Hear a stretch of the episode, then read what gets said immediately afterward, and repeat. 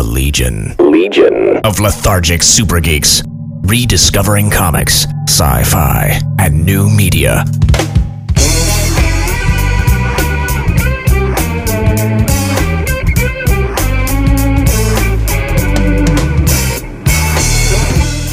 Welcome to the Legion of Lethargic Super Geeks. Today is our Book of the Month conversation, and we're talking about The Escapists by Brian K. Vaughan.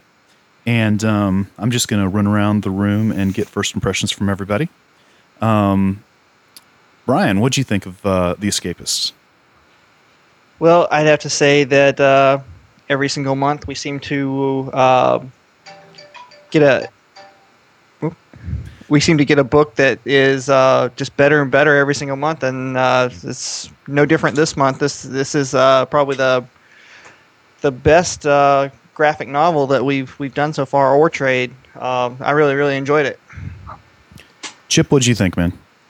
Um, you know, after hearing you guys talk about it, I was like, oh, I don't want to read this. It was actually really freaking good, and I didn't want to say that. I wanted to go, "There's no superheroes in it. It's boring," but it was it was really good. It was really good. Um, I enjoyed it a lot. cool. Scotty, what do you think, man? Uh, three for three. I really thought it was good, man. It's uh, it's I think it's the best thing we've read so far uh, in a lot of ways. But it, it was also um, like Chip kind of said. It it it's a it's not superhero-y in a sense, Right. So um, but it's still really good, and it kind of surprised me just how good it was. Right. So the uh um I I obviously love the book or I wouldn't have picked it for you guys to read. Right. Um for the listeners, the way that we're doing the book of the club book of the month club thing is um we're rotating um uh Marvel DC independent. This is our independent selection. When are we gonna do Sisterhood of the Traveling Pants? as soon as? Kim wants to do it, there it is. That's my wife, by the way, and she's over in the uh, over off to the side, like cheering for the traveling, whatever they're called. Pants. Yeah, pants. Right. Okay, Okay. so, um, anyway, um, um, part of the point of the Book of the Month Club thing is to reintroduce everyone to comics that they may not have otherwise, you know, gotten into. Wouldn't that be introduce us then? Yeah, yeah, yeah, right, right. well, Okay, you know, sorry. thank you. Um, and I'm actually thinking about picking uh, some comics in the real near future that I've never read, but I keep being told that are are really good. So it'll be my first read as well in the pretty in the fairly near future. So anyway, I'm going to tell you a little bit about the Escapists for the listeners. Um, the Escapist features um, a character named Max Roth. Um, any, anybody interrupt me if I get this wrong because it's actually been a couple months since I've read this book.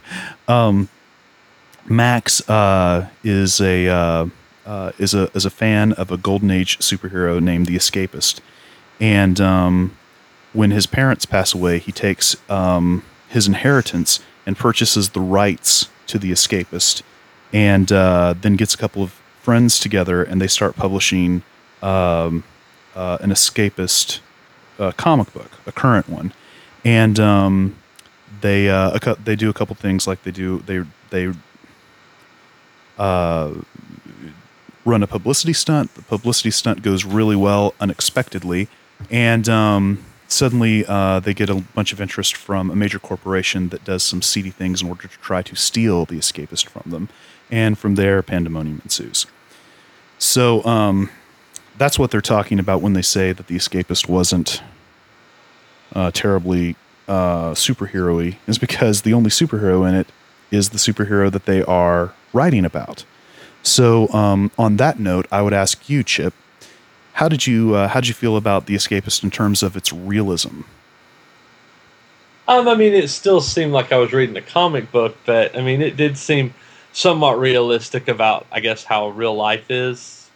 Uh, but Sure. I, I don't know. Well, the reason that I'm asking you specifically is because a lot of times when we talk about um, the Marvel versus DC thing, and you're always boo hiss on DC, one of the things you mention most of the time is the idea that DC comics are incredibly unrealistic compared to Marvel comics. And this thing didn't have any superheroes in it, except for the fictitious one. Right. No, I see what you're saying. I see what you're saying. I mean, yeah, I mean it, it would, you know, it it's as realistic I guess as anything. I mean, um it seems, I guess, somewhat like, but you know, the situations seem a little bit hokey, you know, and it's sure. isn't it? But um, no, I mean, you know, it was a good it. I don't know. I'm flipping through it now, and some of it just seems a little, you know, fantasy-ish. Sure. Well, I mean, um, one of the things that I really thought was interesting from an art style perspective was the idea that all the stuff that's supposed to be taking place in the quote unquote real world is drawn kind of cartoony versus the stuff that's drawn in the fantasy world, the stuff that the, the characters are writing about is drawn in a very realistic art style. And and how did how did you feel about that, Brian? As far as The, the how, how oh well how the art worked in terms of um, the the cartoony style versus the realistic style. Um, when w- you and I talked about this comic book before, and one of and you pointed out a couple things about how they transition between the two at times and all that kind of thing, and I'm hoping to elicit those comments again. Sure. Um, well, as far as that goes, I think that's there's that one scene where it is the scene you talked about where they get the publicity stunt. Um, during that, there's sort of a period where fantasy and reality start to blend, and to I guess the way they do it in the comic is when fantasy meets reality, they start drawing reality um, in sort of the the comic way. Um, now I don't know if how how uh, if everything happened the way that they uh, made it out in the uh, when they're drawing it in that sort of that real gritty, um, Mhm. almost more realistic looking art.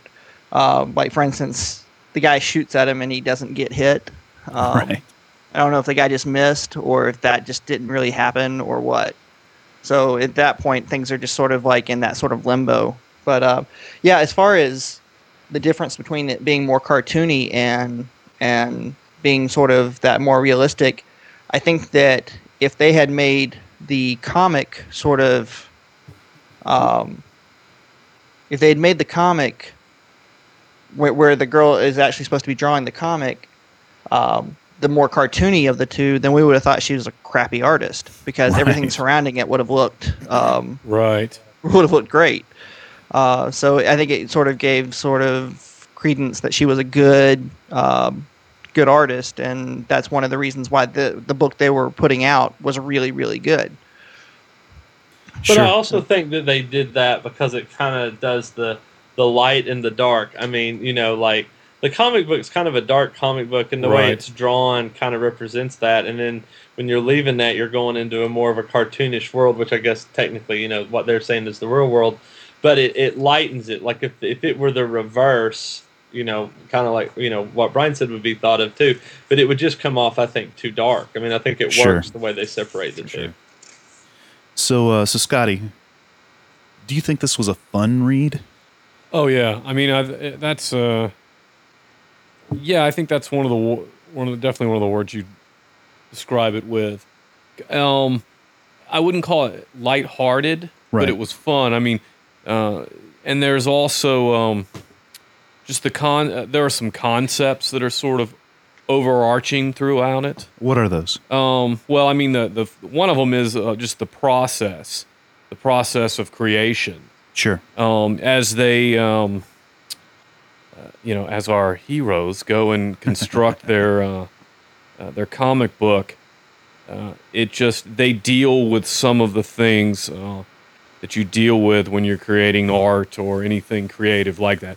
Meaning, um, uh, you know, he's talking about there's uh, when they're putting it together. He's you know, I think she said something about her art wasn't that good one time. You know, Right. He's talking about, I don't think this is really, is this written well? You know, there's that sort of self doubt Right. uh, right before you put something out, sort of release it to the world, kind of a thing. Um, yeah, and I and I really liked that. I, I, I mean, we've talked about it before with Joss Whedon. Sure. Um, I've always liked that kind of stuff where there's bigger concepts and they sort of um, work themselves out Right. throughout the whole, you know, the whole graphic novel. You know, um, I think that um, sort of the, I do think that there's like sort of a, uh, an idea here that Brian K. Vaughan has personally been struggling with, because um, I think one of the themes has to do with um, the idea of um, creating art going better for one when it's not attached to anything that just previously previously existed. I think that that's kind of a, a thing that, that creeps out over time through the Right. through the book. Well, that's that's why he didn't. He there's not a real. I mean, the Escapist wasn't a real Right. comic book. You know, he create everything in this is created out. you know. Right. Right. Right. But by the same token, there are references to um, other comic. You know, there's a, Sure. a reference to Ghost World and uh, American Splendor when she asked, uh, Sure. uh, "What's her name? Roxy Case. Case? Where did I get Roxy from? I thought you were talking about one of the Ghost World Roxanne. characters. What- What's her name? Roxanne. Yeah, right. Anyway, the chick, uh, uh, and she asked um, the boy if, if Max. Max, if uh, want to go watch the movie. You know, let's go watch a movie and. Sure. the, it was American Splendor, and, and the idea Yeah, yeah. being uh, it was another sort of comic book reference. Well, thing. well, the reason that I'm saying- even even when they're going to watch movies, it's a comic Sure, book sure, movies. sure. You know what I mean? Oh, totally. There's a certain sense of No, no, no. The reason I'm saying what I'm saying has less to do with that and more to do with um, Brian K. Vaughan's career. For those of you who don't know about Brian K. Vaughan, he wrote um, some Green Lantern that didn't do very well, and he wrote some Batman that didn't do very well. And then he wrote um, a title for Marvel called The Runaways, which was part of a uh, of an initiative Marvel was starting to try to attract younger readers and female readers.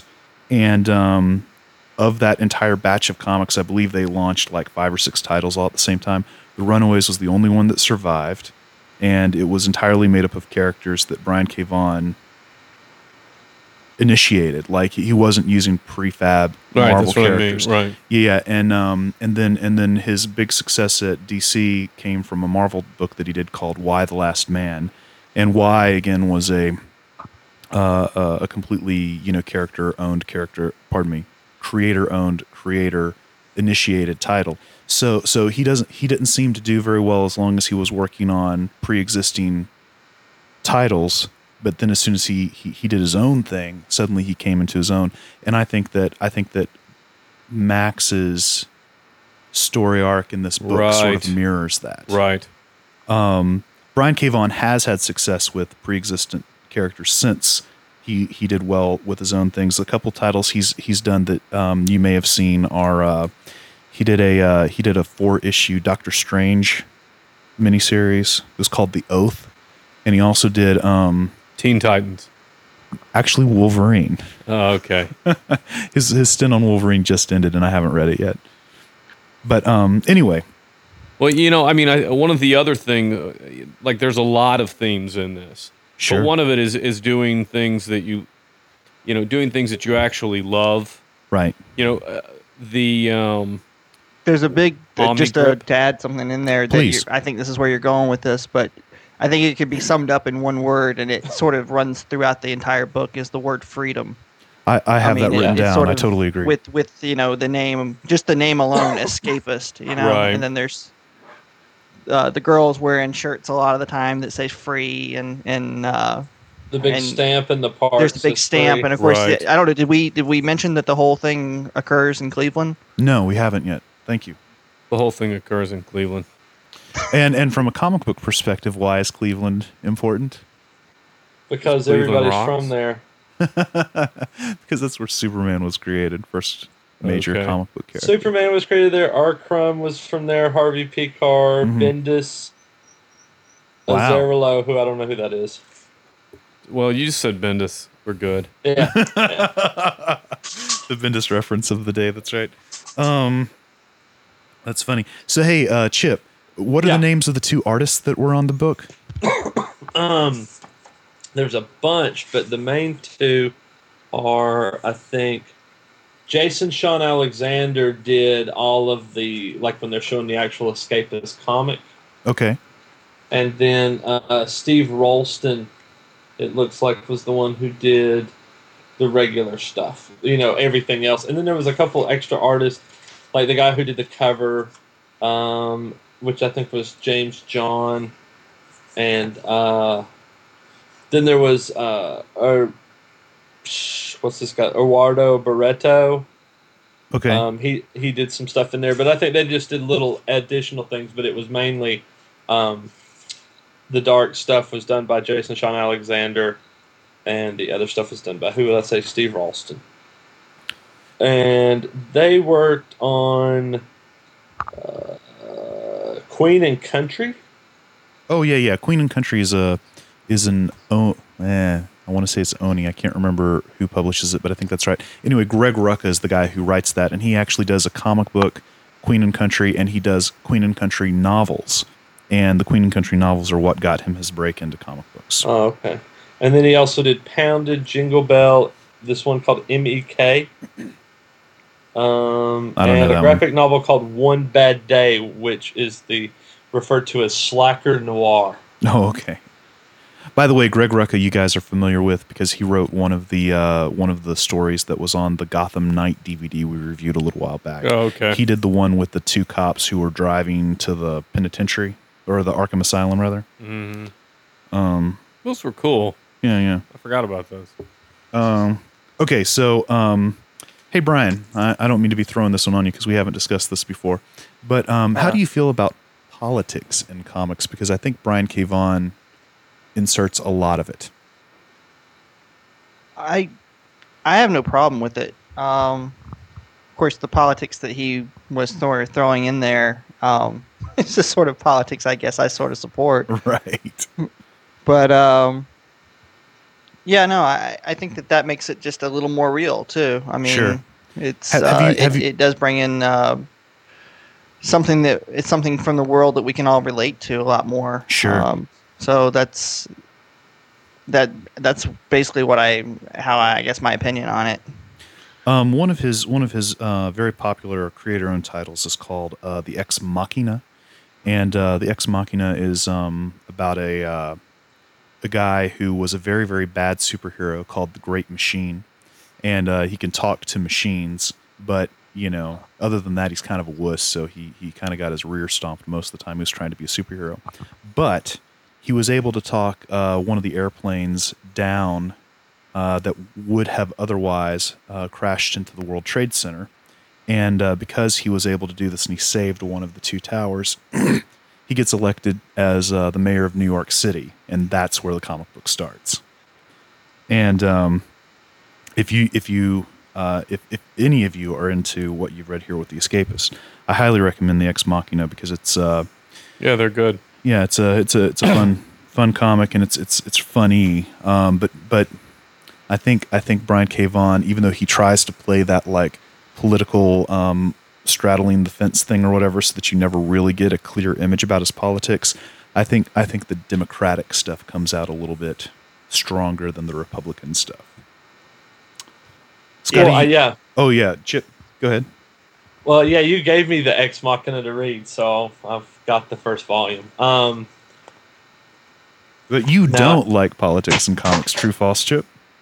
well, I, um, I don't mind politics in comics, but I don't read that as they're trying to say something. I see. I just say, hey, um, you know, that's what they're talking about in that comic. I don't want to relate. I don't relate it to the real world, and I don't really. I wouldn't really appreciate it if I thought that someone came out like if Neil Gaiman's next book was all about why we should elect Obama, I would be so pissed it would be ridiculous. But it would You know never what I be mean? direct. It would never be so, so direct as saying that. You know, it would bring up some of those issues that maybe we we're dealing with, uh, and maybe not in, in a direct way. It wouldn't be like housing crisis stuff, but Yeah, they but would you find some get- way to. right, but you really can't get upset about that. I mean, if you get upset about that, you couldn't even watch Star Trek because just about every Right. old Star Trek was all about some political thing that was actually going on right then. right. True. True. You know. Scotty, I know you've read the Ex Machina. How'd you like it? Um, I really liked it. Um, but I don't care. I don't like. I don't like political stuff. Uh, for the most part, Sure. Uh, it's a fine line. I mean, I like the philosophical stuff if you come at it from a philosophical standpoint. But the minute it starts to get, or or you're trying to tell me how to vote, Right. I'm I'm I'm I'm out. No matter who, I, I mean, I don't. I just have. I don't. I don't like it either way. You know what I mean? If you if he came out with a book to say that we should vote for Obama, or if he came out with a book to say we should vote for McCain, I'd be equally as pissed. Right, right, right. I just don't, uh, you know. And like I said, I, I don't mind if you want to tackle issues individually. Sure. But the minute, and this is a political stance, but the minute you start to be pro either party right now, right. I, I just have a problem with it because I, I I know it's this is kind of cliche to think this now, but I, I just really have a problem with. uh, You can't convince me that they both suck. Right. And I know that's real. You know, I know that's very cynical way to, but it, but neither of them live up to what they're saying, what they say they're going to do. They Right. throw you a bone, you know, depending on what standpoint you're coming from. Sure. I just anyway. So that's my bitter, my, my bitter political statement for the evening. Yeah, this will probably be better asked at a time where we're not being pummeled with uh, calls. Yes, on it- yeah, phones you're right. It's a bad every- time. Every And- commercial you see. Yes, and I love, and I know this sounds from someone. I actually do like the whole politics thing, but I'm so sick of it right now. Sure. uh, that I'm just uh and and it's it's uh oversimplification theater. Everything is just oversimplified and everybody's got an answer and you're like Right. most of these things I'm going to I am getting political, but most of the major well, I think most of your major political issues, not all, but most of them if you really look at them, you can kind of see why the other side believes what they believe. Of course, sure. That's why they're at a standstill. Right. Right. Right. So uh, while we're on the topic of things That's my that, rant for the day. while we're on the topic of things that normally cause Scotty to become bitter and cynical, how'd you feel about the romance in this book, man? I actually liked it. I thought, you know, I, it wasn't uh, Sisterhood of the Traveling Pants, but uh, I've never even seen that movie. Um, but I actually thought it was, you know, it. I liked. I mean, it was. Uh, there were no superheroes in it, so you, therefore you can have romance. I see. don't No- mix, you know, don't mix romance with my superheroes. Is all I'm saying. You know, I watched mm, Hulk and Love Oh, last night. oh. I just bought it today. Oh, what it. the hell are you people thinking? yeah, now the first half of it, what you can do is watch the first half and then turn it off. All right, cool.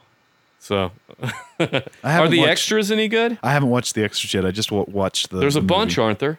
Yeah, yeah. The thing I saw, the extra I saw was cool. It was Ed Norton sitting down with um, uh, a bunch of the writers and uh, I, uh, some of the special effects guys. Oh, okay. And he was talking about, hey, the, you know, it was some of the rough draft stuff, and he was giving them an overview of, hey, why don't we do this and why don't we do that? Right. It, was, it looked kind of Ed cool. Norton was very involved with that film. Yeah, He I was, usually but- like him. But I did hear an interview with uh, the the guy who wrote the screenplay before Ed Norton got a hold of it or whatever, and uh, and he was he he was as as politically as he could possibly get away with it. He tried to express that he was pleased the movie got made, but not terribly pleased about some of the edits. You know, Right. and one of the things that he did But directly is? state, If they take I your know, stuff, you know what I mean? I know. Well, one of the things that he wasn't pleased about was um, the romance, the whole Hulk and love. No, I think that was actually in his draft. Oh, well, then I don't like this guy. one of the things he mentioned not liking was um, uh, in his original draft. Um, I can't remember the name of the. Here we go again with the name thing. Sorry. What's the name of the character that um, Bruce Banner saves from the explosion in the original Hulk story? I'm not a Hulk guy.